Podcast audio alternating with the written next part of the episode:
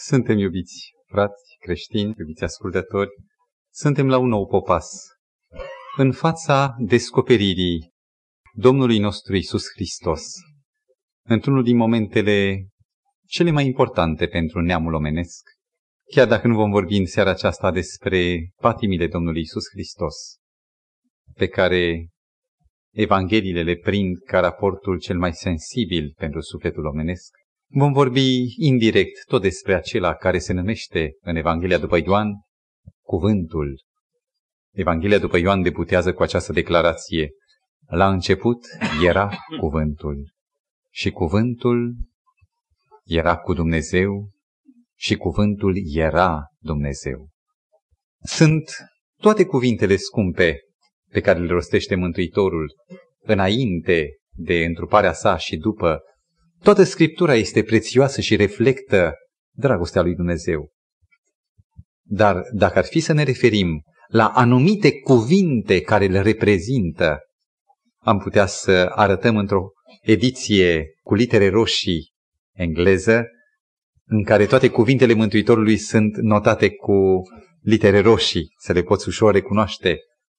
Iar dacă ar fi să căutăm în Vechiul Testament cuvintele care sunt direct expresia voii lui Dumnezeu, descoperim cele zece porunci pe care Dumnezeu le-a rostit cu cuvântul său, adică Isus Hristos a fost prezent în proclamarea lor.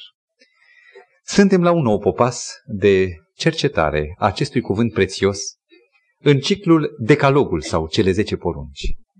Și după ce am depășit o fază de introducere și de studiere a primelor patru porunci, care reprezintă prima tablă, exprimând datoria, propriu numit datorie. Regulamentul, și nici aceasta nu reprezintă tocmai bine, ci criteriile, statutul relației omului cu Dumnezeu, deci după ce am trecut de prima tablă a dragostei omului față de Dumnezeu, iată ne ajungi la porunca cincea care inaugurează cea de-a doua tablă din cele două table de piatră pe care Dumnezeu i le-a dat lui Moise, pe care degetul lui Dumnezeu le-a gravat, gravând aceleași cuvinte pe care Mântuitorul le-a rostit în auzul poporului. Și ascultați debutul tablei a doua, capitolul 20 din Exodul, a doua carte a Scripturii, versetul 12, cinstește pe tatăl tău și pe mama ta, pentru ca să ți se lungească zilele în țara pe care ți-o dă Domnul Dumnezeul tău. Dacă ne aruncăm ochii mai departe peste a doua tablă a celor zece porunci, o să vedem că după porunca de cinstire a tatălui și al mamei, după Porunca să nu ucizi urmează porunca integrității morale, să nu comiți adulter, apoi să nu furi, vorbește de proprietatea privată, de dreptul inalienabil al omului, ca să posede aceasta. Dumnezeu însuși l-a făcut un mic guvernator, dându-i pământul în proprietate, chiar dacă din cauza păcatului proprietatea lui a ajuns uneori doar la conținutul unui vas în care poți să bagi mărunțișul tău sau la un petic de pământ. Apoi, să nu mărturisești strâmb împotriva lui tău. Și ultima, a zecea poruncă, să nu poftești nici casa, nici nevasta, nici, nici un lucru care este al lui tău. Din câte înțelegem, a doua tablă care se inaugurează prin porunca cincea să cinstești pe tatăl tău și pe mama ta, din câte constatăm, a doua tablă se referă la un alt soi de relații decât ne-am așteptat din partea religiei să stabilească. Religia cu ce se ocupă? Se ocupă cu relația om-Dumnezeu, se ocupă cu cerul. Iar pământul e pe seama mai marilor pământului, a celor care poartă sabie, a celor care fac politică sau economie sau sociologie. Ce legătură are morala aceasta de aplicație socială? Observați că morala niciodată nu este o virtute în sine, ci o virtute aplicată la, să nu furi pe, să nu minți contra, să nu spargi casa lui. Deci întotdeauna morala se referă la o relație stabilită între om și altcineva. Ori aproape că suntem surprinși de conținutul celei de-a doua table, că se referă la probleme sociale în care în mod normal nu ne-am așteptat să găsim religia. Știați că toate religiile păgâne, în linii mari, se ocupă doar de definirea sacrului și de stabilirea unor legi ritualiste care reglementează interiorul universului religios. Iar afară, treaba cetățeanului, care intră în impact cu legile. Singura vină pe care religiile păgâne o consemnează este profanarea, călcarea legilor ritualiste. Iar celelalte nu-i treaba religiei, nu-i treaba zeilor, e treaba cetățeanului. În timp ce ne surprinde că religia creștină are un cod moral, un cod social și în toate acestea Dumnezeu implicându-se în cele mai mici detalii ale vieții noastre, cele vizibile, șocante sau chiar cele care nu bat la ochi, se referă doar la universul lăuntric de intenții, de gânduri, cum e porunca zecea. Dacă în religiile păgâne omul putea să fie un spărgător, un pușcăriaș, în haine vărgate, dar totuși credincios, în temniță și cerând împărtășire, el fiind sub vină și dezvinovățindu-se că el de fapt nu e chiar atât de vinovat, dar rămânând mai departe credincios, în autentica religie creștină nu se poate. Și știți de ce? Pentru că Dumnezeu nu e Dumnezeul templului doar, ci templul lui Dumnezeu în Scriptură ni se descoperă că e omul în care Dumnezeu vrea să se rășluiască și în inima lui este altarul unde Dumnezeu vrea să-și pună voia sa. Și atunci când Dumnezeu stabilește o relație cu omul, cu acest templu viu, El vrea pe om total al lui, în toate domeniile intelectuale, afective, volitive, practice, în toate aspectele vieții lui. Aici este una din minunile religiei creștine care o ridică cu totul incomparabil deasupra tuturor religiilor, pentru că implică, involvă omul în totalitate și tot ce este omul interesează pe Dumnezeu. Și Dumnezeu prevede în amănunte detalii pentru toată viața integrală a omului. Încă o observație pe marginea abordării celei de-a doua table. Când întreb pe un cetățean, pe omul de pe stradă, dacă știe poruncile, zice, a, da, să nu minți, să nu furi. Și automat se referă la tabla a doua. De întâia nu prea, nici n-a înțeles, probabil, și nici nu le știe, dar la tabla a doua bănuiește și el să nu minți, să nu furi. Cam pe aici e cu poruncile. Dar observați că tabla a doua, atât timp cât este ea singură, lipsind tabla întâi, în care se afirmă autoritatea lui Dumnezeu și raportul de suveran absolut față de om, omul învățând expresia biblică să se teamă de Dumnezeu, nu temerea, frica, ci să țină cont de Dumnezeu, să se raporteze la Dumnezeu, aceasta însemnează temerea de Dumnezeu biblică, atât timp cât nu există prima tablă, tabla a doua nu are nicio putere, nu are nicio eficiență. Este doar o afirmare teoretică, o afirmare formală a unor datorii deduse de mintea omului, dar care n-au efect și putere. Ceea ce aș dori să subliniem este că tabla a doua vine întotdeauna după prima și numai acela care recunoaște prima tablă, acela care se implică în primele patru porunci, numai acela devine conștient și trăitor a razei de acțiune a celei de-a doua table. Să citim din nou porunca întâi și să medităm. Porunca cincea, a întâia din cea de-a doua tablă.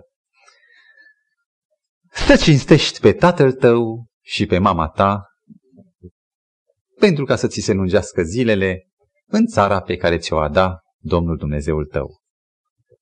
Mi-aș permite să vă întreb, are vreo importanță că este a cincea și nu a opta sau a noua?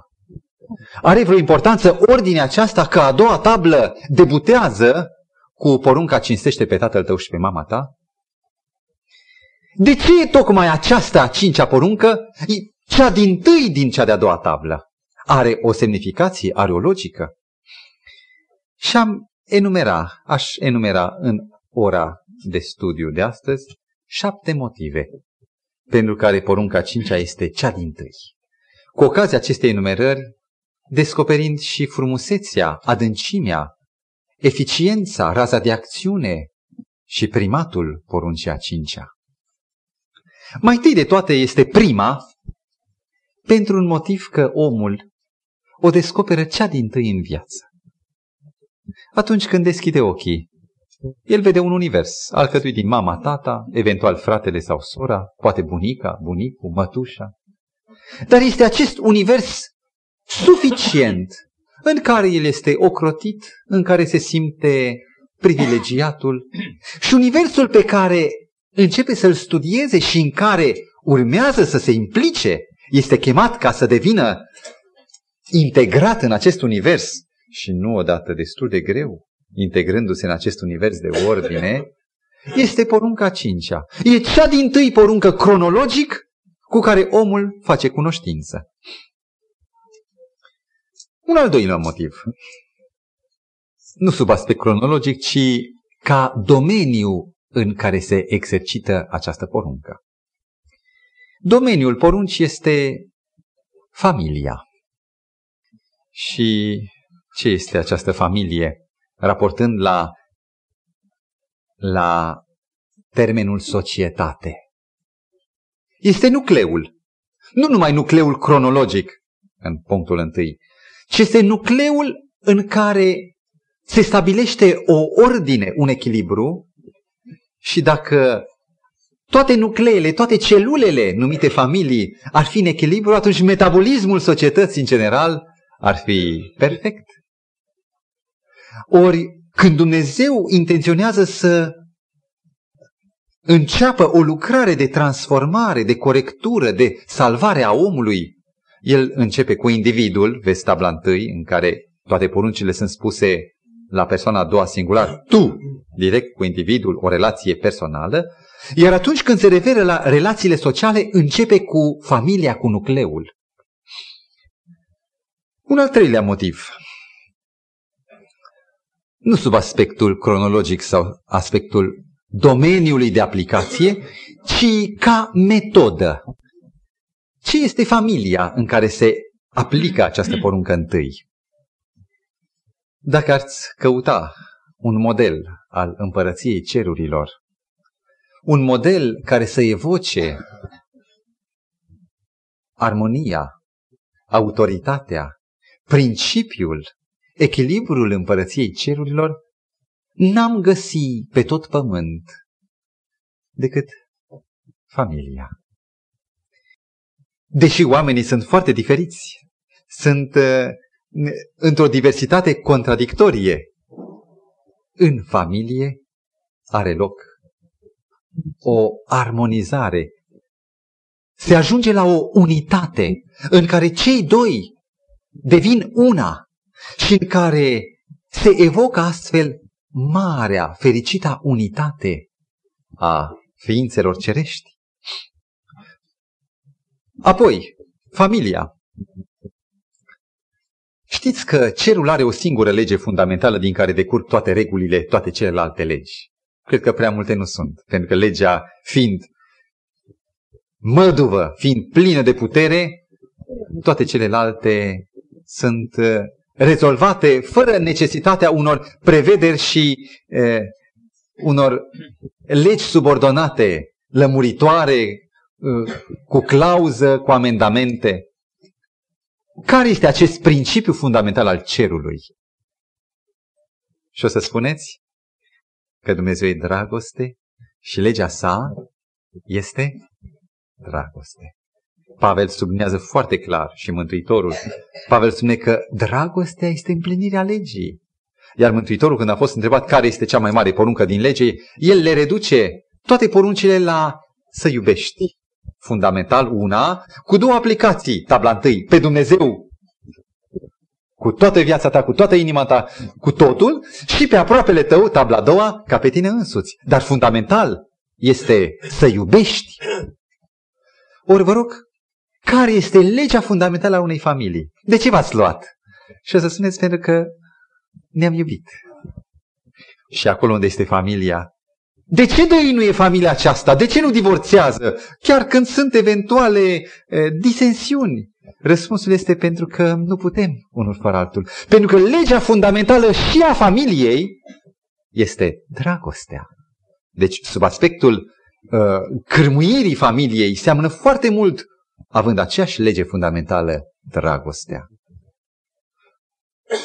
Spuneți, vă rog, acolo unde este dragoste, o ființă subordonată, un fiu, un înger, ce privilegiu are față de legea dragostei? Și o să spuneți că privilegiul ființelor este să asculte.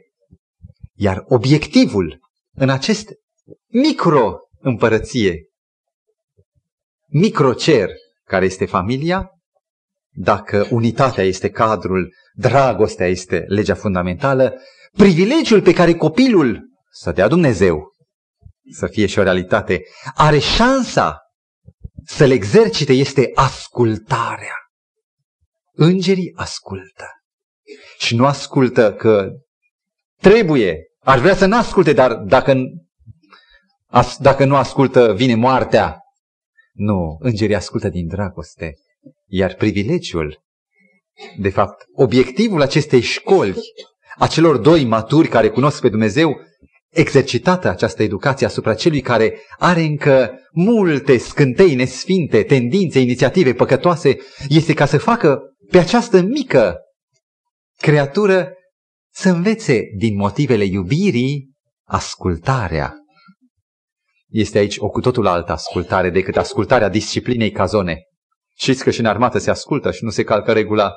Amenință carcera, amenință dosarul, uh, garnizoana disciplinară sau batalionul. Aici nu există. Motivul nu e frica. Vai de familiile în care frica e pricina. Este cu totul răsturnată imaginea cerului. Mântuitorul dorește să experimentăm în familiile noastre dragostea și ascultarea din dragoste. Am un fragment, declarația unui om al credinței care recunoaște următoarele. Toate celelalte porunci vor fi ușoare sau grele în funcție de măsura ascultării de porunca cincea. Învățăm porunca cincea, poruncile toate celelalte vor fi ușoare. Nu învățăm și negrea cinstirea așezământului numit familie, așezământului lui Dumnezeu, atunci și celelalte porunci oferă motive de tergiversare, de negociere, că nu-i convenabil, că e prea greu. Am enumerat trei motive pentru care porunca cincea este prima. Am spus prima motivul cronologic, al doilea uh, motivul ca domeniu de aplicare, al treilea ca metodă, familia e metoda de a învăța principiile cerului. Și mai sunt motive pentru care porunca cincea este cea din tâi. Am în față un text din Levitic, capitolul 19, unul din textele care ne surprind când le citim. Și am să vă pun întrebarea, iar noastră să încercați un răspuns. Chiar dacă nu o să avem timp de dialog. 19 versetele 2 și 3. Vorbește întregei adunări a copiilor lui Israel și spune-le. Fiți sfinți, căci eu sunt sfânt, eu Domnul Dumnezeul vostru. Fiecare din voi să cinstească pe mama sa și pe tatăl său și să păzească sabatele mele. Eu sunt Domnul Dumnezeul vostru. În acest capitol 19, de 16 ori am numărat acasă, apare această declarație la sfârșit de sentință majoră, eu sunt Domnul. Sau eu sunt Domnul Dumnezeul vostru. Este argumentul pentru care Dumnezeu, argumentul autoritar pentru care Dumnezeu ne cere să luăm aminte la aceste porunci. Și rețineți că după o poruncă cam combinată, în care se pune în aceeași frază cinstirea Tatălui și păzirea sabatului, Domnul, ca să arate cât de important e ceea ce a zis, zice, eu sunt Domnul. Și vă întreb, ce legătură este între porunca patra ultima din tabla întâi, și porunca cincea. Pe ce bază are loc o apropiere dintre cele două. Pe a patra am urmărit-o atent vinerea trecută. Și amintiți-vă că porunca patra are ca scop sfințirea. Cum se realizează sfințirea?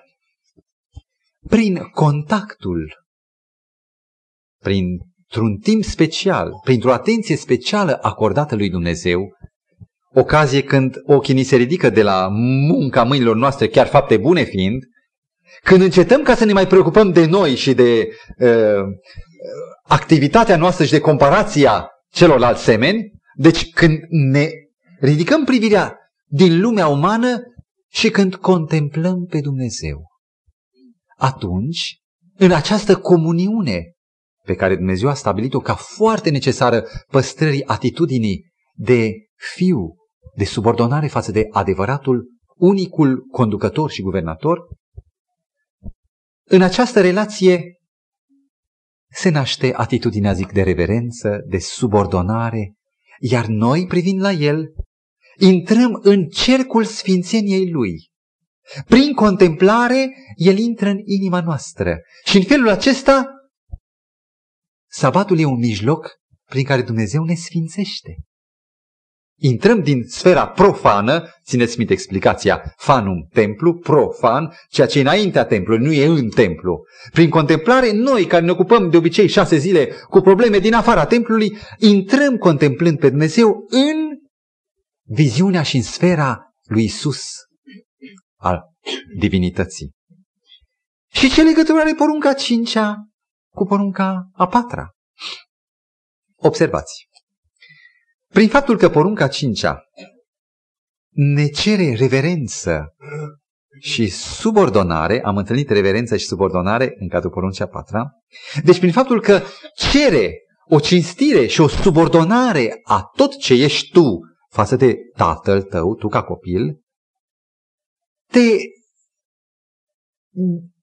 desface din sfera lumii tale cu multă inițiativă. Știți cum e sfera copilului? Plină de idei, plină de inițiative care n-ar fi voie.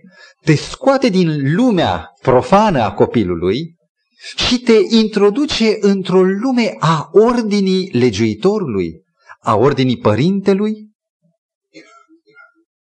învățând subordonarea practică, ascultarea, prin care lucrare de scoatere din dezordine și integrare într-o ordine care nu e a mea, copilul e pregătit să intre în comuniune, în contact cu Dumnezeu. De fapt, această lucrare este sfințirea copilului. Copilul învață să asculte din iubire și aceasta îl pregătește să-L descopere pe Dumnezeu. Învață să aibă atitudinea foarte necesară a Fiului lui Dumnezeu. Vedeți cum ajunge tot acolo? Cum amândouă au în vedere eliberarea omului de lumile lui și integrarea în lumea principiilor cerești, în lumea divină.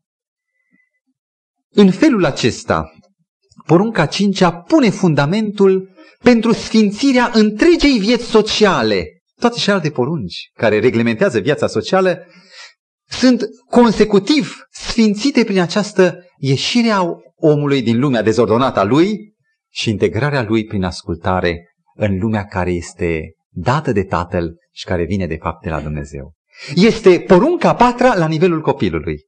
Este sfințirea în domeniul omului în formare.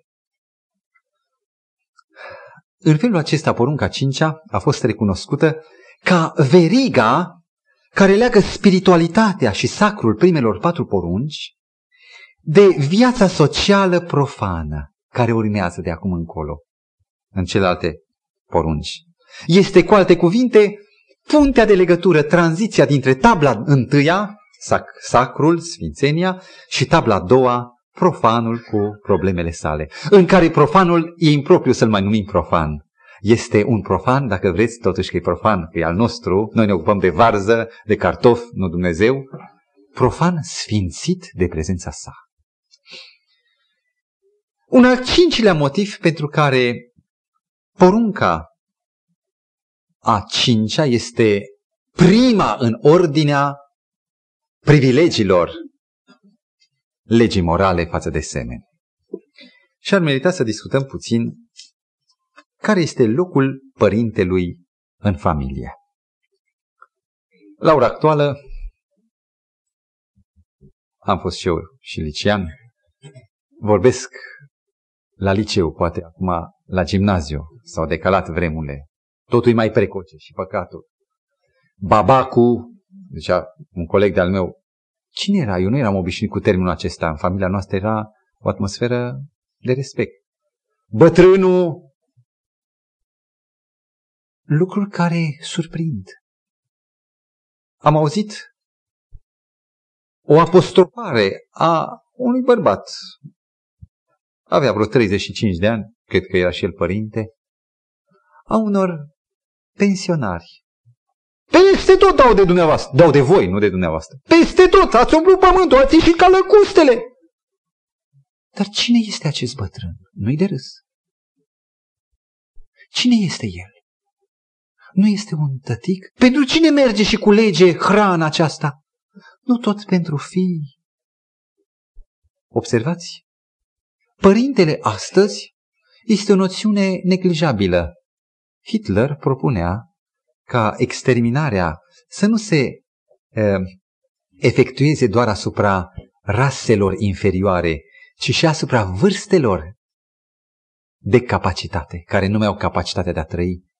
Și există documente care atestă că el instituise exterminarea bătrânilor din aziluri, a celor care nu mai aveau pe nimeni, chiar de rasa cea mai germană. Oare nu se gândesc aceștia că modul în care ei tratează perii albi este chiar modul în care ei își prevăd, își prescriu viitorul. Sunt tare miop. Ei nu cred că vor deveni și ei odată bătrâni. Și ceea ce imprim acum în generațiile mai tinere vor primi la rândul lor, decât că cu dobândă, din partea celor pe care ei îi formează. Ă, se pare că o societate e cu atât mai civilizată cu cât o crotește minoritatea, țineți, cu cât o crotește pe cel slab, cu cât mai multe drepturi are cel care nu are șansa forței sau a pregătirii.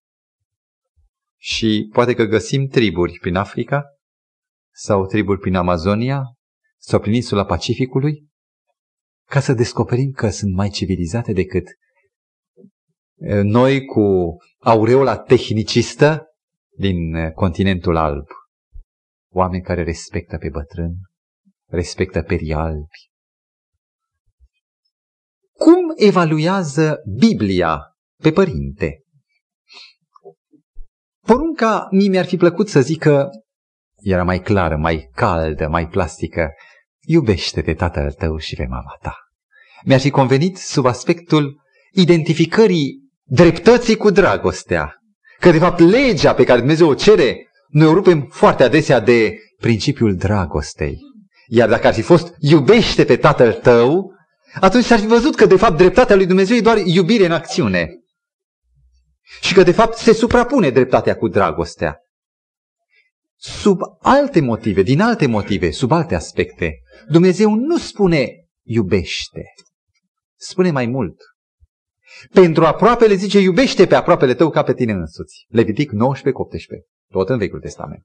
Mântuitorul nu inventează o nouă lege, el doar repetă legile date odată pentru totdeauna pentru om. Dar vă rog să rețineți, aici cuvântul e cinstește. Și dacă verificăm conținutul cuvântului cinstește în paragrafele Scripturii, vom descoperi că acest cinstește e pretenția lui Dumnezeu din partea lumii pentru sine. El arată spre sine când spune cinstește-mă, cinstește pe Domnul. Observați că Dumnezeu pune pe părinte, tată, mamă, la egalitate în relație cu copilul, la egalitate cu sine? Ce însemnează a cinsti? Însemnează a prețui? Însemnează a dărui afecțiune? Și mai mult a se închina. nu închina ca gestică, ci a se închina ca atitudine, adică subordonare, a asculta. Aș vrea să citim Levitic 19 cu 3, fiecare din voi, textul care l-am mai citit, fiecare din voi să cinstească pe mamă sa și pe tatăl său. Știți cum scrie în original? Aici nu spune să cinstească cum apare în poruncă, e un alt verb, și anume fiecare să se teamă. Temete de tatăl tău și mama ta. În ebraică, din nou, exact cu sensul pe care Dumnezeu îl dă atitudinii pe care o cere din partea omului. Temete de Dumnezeu. Și Martin Luther spunea, Părintele este vicarul lui Dumnezeu. Frumos gând. De fapt, nu e întâlnit numai acolo, dar în această formulă, vicarul, apropo de ierarhiile, locțitorul, vicar. Părintele este vicarul lui Dumnezeu în familia sa. Este locțitorul marelui stăpân al Universului pentru cei care sunt în familia lui. Și în ce sens? Cum putem noi să vedem o egalitate?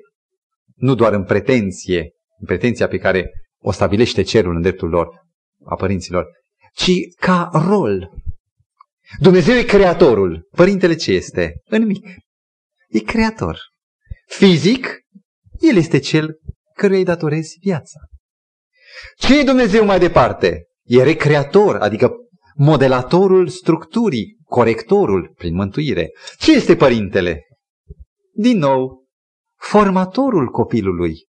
Și prea adesea uităm că părintele calibrează, definește măsura, etalonează ceea ce va fi omul prin propria sa înălțime. Se spune, pe drept cuvânt, că niciun, niciun uh, ucenic nu poate să depășească limitele maestrului său. Dacă au existat depășiri de limite la cutare geniu sau la cutare maestru, este datorită faptului că limitările maestrului de la care a învățat acel ucenic n-au fost de natură esențială, ci au fost doar de stil, de nuanță. În timp ce părintele imprimă, eu spun formativ și aproape cu neputință de schimbat, doar Dumnezeu poate face minuni, un anumit tipar gravează anumite limite în cadrul cărora se va dezvolta personalitatea viitoare. Și să mai raportăm rolul părintelui la psihologia specifică a unui copil. Ce e un copil față de părinte? Copilul e zero și părintele e totul. Copilul nu știe nici legea, tatăl e cel ce descoperă legea, e legiuitorul. Copilul nu are nicio putere să se spăzească nici măcar de o furnică. Dacă e o furnică pe pielicica lui, el țipă, urlă, așteaptă să vină altul și să-l scape de gâză sau de ceea ce îl înspăimântă. Deci tatăl este totul și în ocrotire. Asupra universului, singurul patron, de fapt de aici și patron, pater, stăpânul, tată. Și cel care în sfârșit reușește să-i hrănească, să-i alimenteze foamea sufletească, dragostea. Știți că copiii suferă de dragoste. Ei toți ar dori dragoste. Și dacă îi dai numai un gram, chiar unui străin, ai să vezi cum fuge după tine, cum te caută, cum uh, uh, a simțit că de acolo iese ceva. Nu ceva ca bomboană sau ca bani, dar iese ceva care e cu adevărat valoarea, unica valoare. Exact cum este relația omului față de Dumnezeu, că și omul nu are nimic, nici nu poate ști viitorul, nu se ocrotește, nu are niciun fel de pază, nici legea nu știe, dacă n-ar fi Dumnezeu. Exact aceeași relație este între copil și între părinte. După cum copilul este în dependență totală, tot așa și omul ajunge prin recunoașterea lui Dumnezeu prin devenirea lui ca credincios, într-o dependență totală de Dumnezeu, în sfârșit poziția justă. Vedeți că de aceea merită porunca cincea să fie prima în ordinea privilegiilor morale sociale. Vedeți că relația copil-părinte este prototipul viitoarei religii pe care copilul crescând o va experimenta. Atât intelectual, cât și afectiv, cât și volitiv. Nu-i de mirare că porunca cincea este exprimată într-un conținut cu totul și cu totul pozitiv. Nu există niciun fel de negație. În porunca a patra, singura care mai este în formă pozitivă, a adus aminte de ziua sabatului ca să o sfințești, apare totuși o negație să nu faci nicio lucrare în ea, nici, nici, nici, nici. Pe când aici nu mai apare niciun fel de negație. Este totul pozitiv, totul afirmativ. Cinstește pe tatăl tău și pe mama ta pentru ca să ți se lungească zilele în țara pe care ți-o va da Domnul Dumnezeul tău. Un al șaselea motiv pentru care porunca cincea este pe primul punct, pe primul loc de pe tabla a doua. Aș vrea să descoperiți un fapt ieșit din comun, impresionant. Noi vorbim în lume despre autoritate, vorbim în lume despre legi, despre îndatoriri sociale, dar mi-aș pune întrebarea, de unde își trag seva? De unde provin aceste noțiuni și conținutul lor de autoritate, de guvernământ, de autoritate morală, stabilitate socială? Ați intuit? Orice guvernământ se naște din relația părinte-copil. Orice formă de guvernământ, chiar cel mai politic sau cel mai instituționalizat, oricare ar fi el, orice formă de guvernământ își trage rădăcina din relația părinte-copil.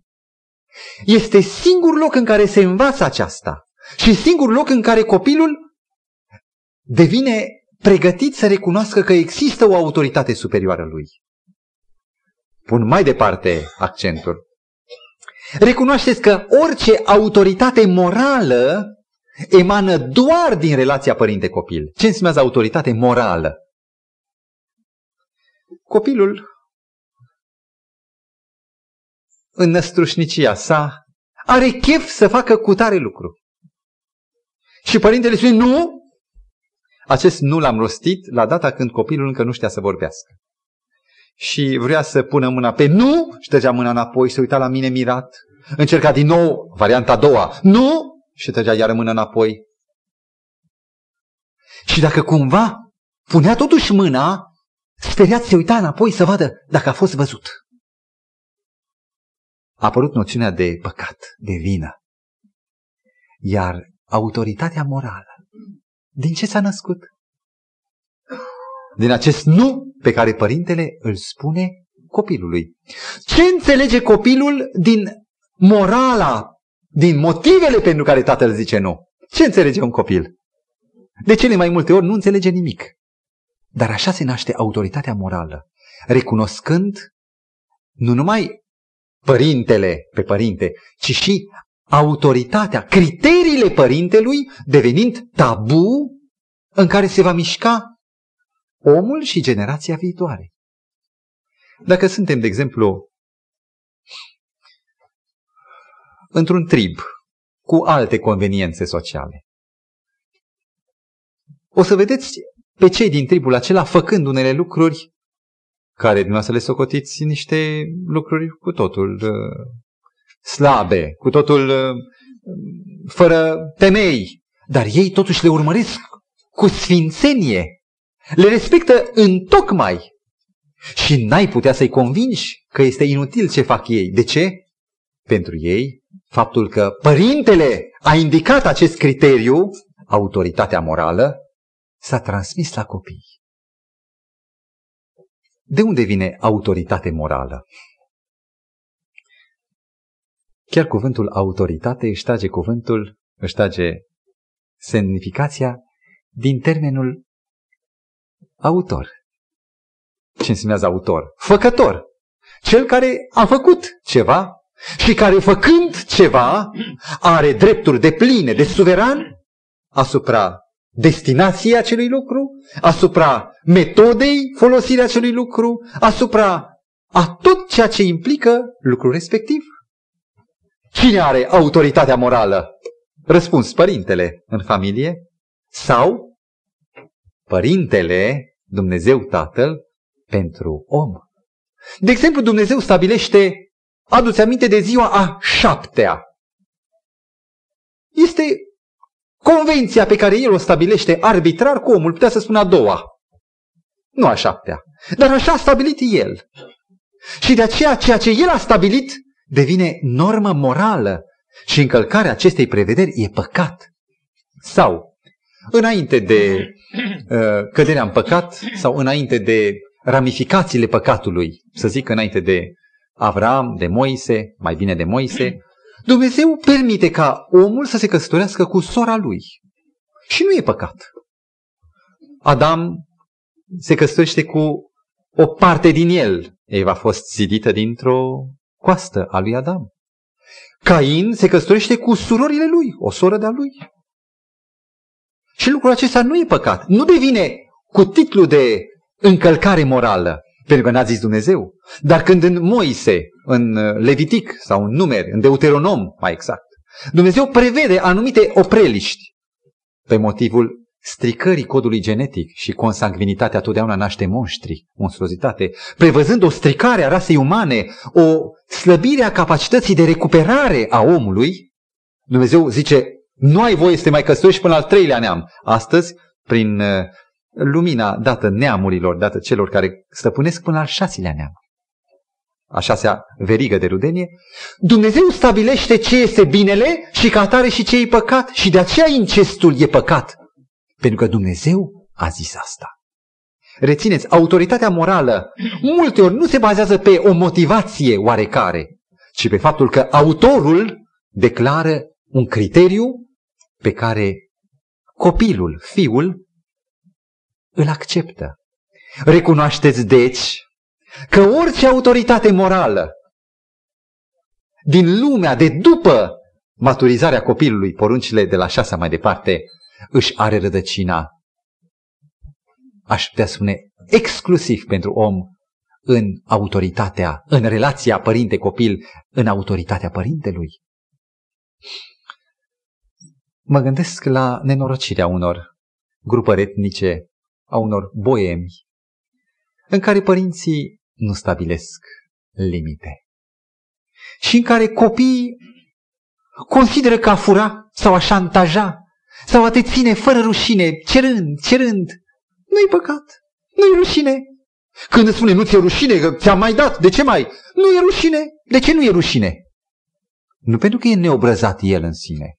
Deci cum să nu fie? E chiar are multe aspecte de pudoare, de, de bun simț, ci pentru că părintele nu i-a croit cum trebuie autoritatea morală. Când cineva spunea,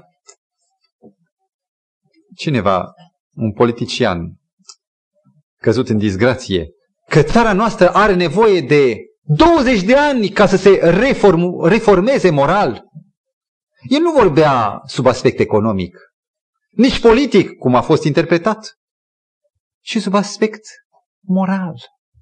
Trebuie o generație care să cunoască o nouă dimensiune a, a să zic așa, o nouă dimensiune a dreptății, a democrației, o nouă dimensiune a libertății.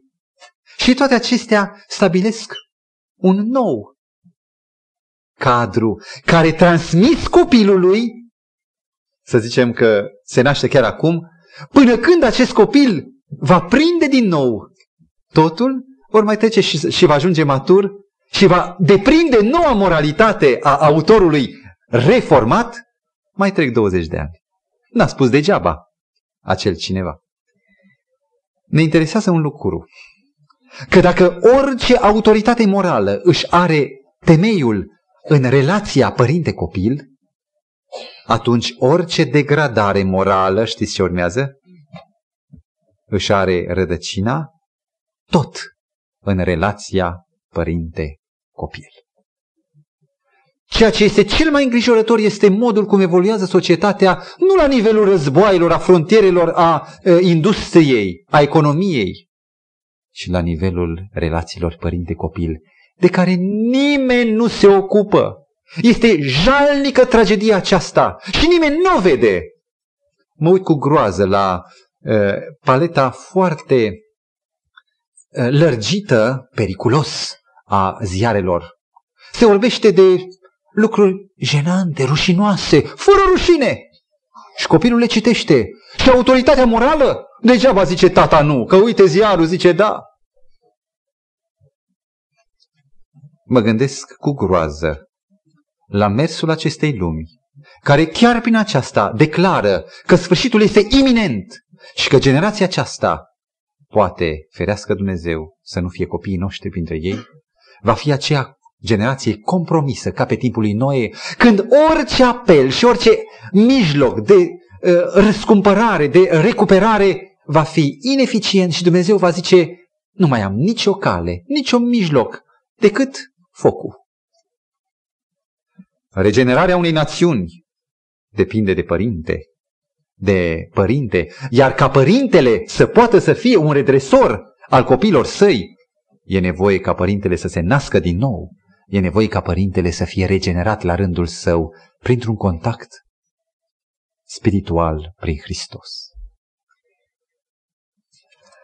Mă uit cu plăcere la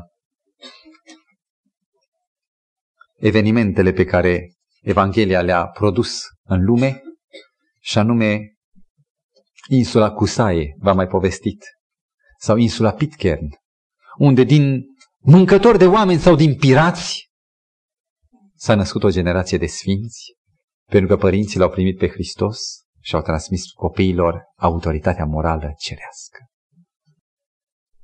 De aceea, iubiți frați, porunca cincea, cea din tâi din a doua tablă, când este evaluată ca gravitate, este evaluată în valori, în termeni maximi, cei mai gravi. Și aș vrea să vă prezint o comparație. Codul lui Hammurabi, articolul 195, care tratează relațiile părinți-copii cu articolul 5 din cele 10, n-are mai multe, codul lui Dumnezeu, relația părinți-copii. Știți ce spune codul lui Hammurabi? Dacă un fiu lovește pe tatăl său, să îi se taie mâna. Prinde Hammurabi, legislatorul, prinde semnificația poruncea cincea, reușește să o prindă. Într-adevăr, recunoaște că tatăl trebuie să fie împărat. Dar nu prinde în toată gravitatea. Ascultați ce spune Dumnezeu. Exod 21 cu 15. Dacă un fiu lovește pe tatăl său sau pe mamă sa, în Hamurabi nu se amintește de genul feminin. Pe mamă poate să o bată, dar să nu-l bată pe tată. Pe când Dumnezeu spune, dacă cineva lovește pe tatăl său sau pe mamă sa, să fie omorât cu pietre, lapidare. Mai mult, Levitic 20 cu 9. Dacă cineva blastămă, zice o vorbă, nu lovește. Dacă cineva blastămă pe tatăl său sau pe mama sa, pedeapsa mai mică sau mai mare, sau egală. Să fie omorât cu pietre. Și hai să zicem ceva și mai puțin grav. Deuteronom 21 cu versetele 18 la 21. Dacă este un fiu neascultător, nu blastămă, nu lovește, dar nu vrea, nu face. Acela să fie dus la poarta cetății, părinții să spună bătrânilor, judecătorilor, iată, fiul nostru nu vrea să asculte de noi. Și atunci, bătrânii să ia piatra, să arunce cei din tâi, părinții și toată cetatea să, să-l omoare. O să spuneți lege drastică? Nu, nu. Cu cât este mai exemplară extirparea vinovăției acesteia, cu atât mai respectată este legea. Hamurabi zice că fără o mână poți trăi, poți perpetua sămânța răzvrătirii.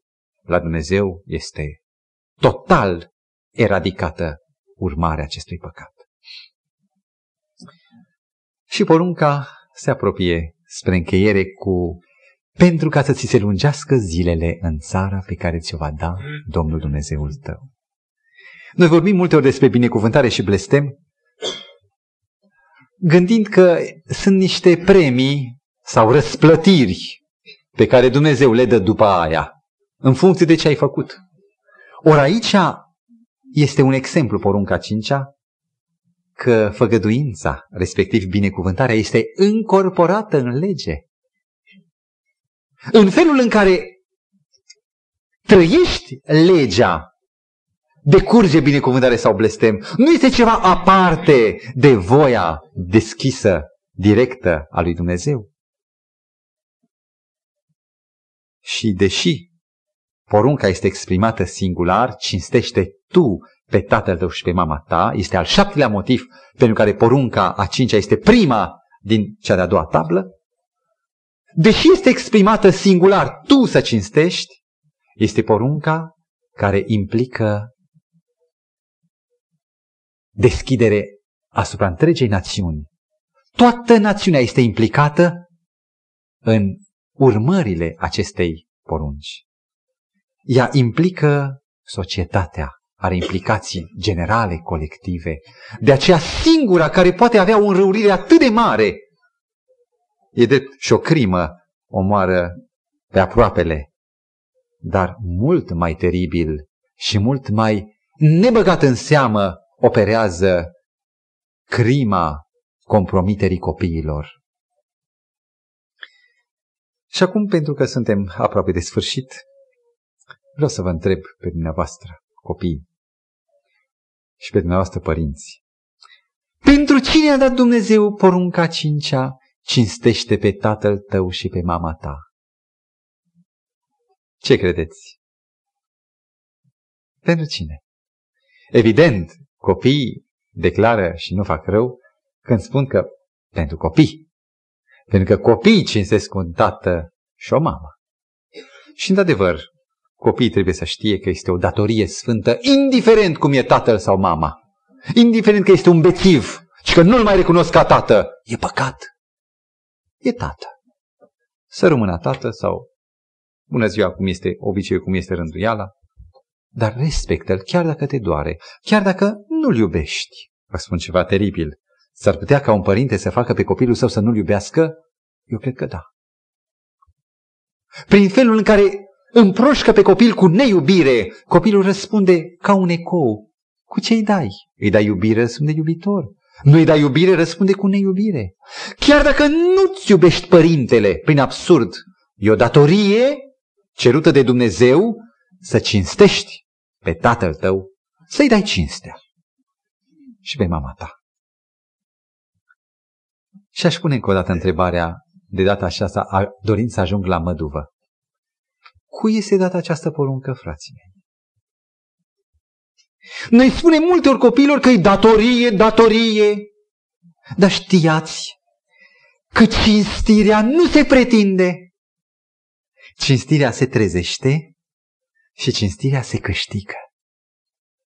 Ori dacă eu sunt părinte și porunca este ca copilul să cinstească pe tatăl, nu credeți, iubiți părinți, că suntem în primul rând implicați în a fi în așa fel încât să deșteptăm sufletelul copiilor de a ne cinsti. Ca să înțeleagă că cinstirea pe care o cere porunca nu este o datorie. Sunt tată tău, te rog să mă asculți. Nu. Este un privilegiu. Am văzut un nene vizitând o familie. O comunitate, mai exact. Și în acea comunitate, uh, un copil. Și s-a oprit lângă el, i-a băgat mâna prin păr, i l-a răvășit, l-a mai mângâiat și a plecat. Știți ce a urmat? Un scai de omul mare. Pe unde mergea aproape și la vom vrea să urce. S-a creat o legătură. S-a trezit simțământul de cinstire și tot întindea gura ca să-l pupe. Vrea tot să-l pupe, să-l cinstească. Cinstirea, părinții mei, se trezește, se câștigă și ferice de acei părinți care descoperă privilegiul relației părinte-copil, descoperă privilegiul părtășiei din familie, în care preguști împărăția cerurilor și înveți acele lecții atât de prețioase și scumpe, pe care, de fapt, le primești ca temelie a vieții tale, a viitorului creștinism curat, care nu se învață, cred, nici la adunare, nu se învață nici din cărți, se învață nici la școala de sabat. Se învață multe lucruri acolo, dar creștinismul nu se învață acolo. Biblia se învață, dar nu creștinismul. Diavolul este cel mai expert în Biblie. Se învață în familie. Și dacă o să vedem un copilaș care nu-i prea cu minte, e drept că și temperamentul spune mult și copilul încă nu stabilește un lucru final, finit. S-ar putea copii foarte cuminți la 16 ani să găsească prilej de poticnire și să o ia valea. Dar zic, dacă găsești un copilaș care nu e foarte așezat, chiar dacă admitem o paranteză destul de largă pentru temperament, trebuie să ținem cont, s-ar putea ca familia, tatăl, mama, să poarte responsabilitatea. Și aceasta ca să mă inculp pe mine sau să mă implic pe mine. Ca să nu disculp responsabilitatea mea să spun copii, oh, ce copii am, vai de tine, ferice de copiii tăi, ai mei sunt nenorocire. Aș spune mai departe, eu sunt nenorocire. Nu întâmplător Dumnezeu încheie Vechiul Testament cu o profeție, profeția lui Maleahi. Înainte de venirea zilei mele înfricoșate, voi trimite pe Ilie ca să întoarcă nu inimile credincioșilor către legea mea, deși vorbește și de legea lui Moise, ci să întoarcă inima părinților spre copii. Eu cred că pentru noi, părinții, porunca cincea este un adevăr prezent. Și dacă știm, dacă simțim că gongul bate, că tictacul bate din ce în ce mai alertat și că s-au aprins deja becurile de semnal, de avertisment, să știm că toate acestea sunt pentru ca tu, părinte, să-ți iei copilașul, să înveți să pășești tu creștinește, conducându-l pe copilașul tău spre Hristos care aproape e chiar în familie. Domnul să binecuvinteze pe părinții și pe copiii din acest loc și porunca cinstește pe tatăl tău și pe mama ta să fie mediul acvatic în care noi, ca niște pești, să ne zburdăm în privilegiul de a trăi fericiți. Amin.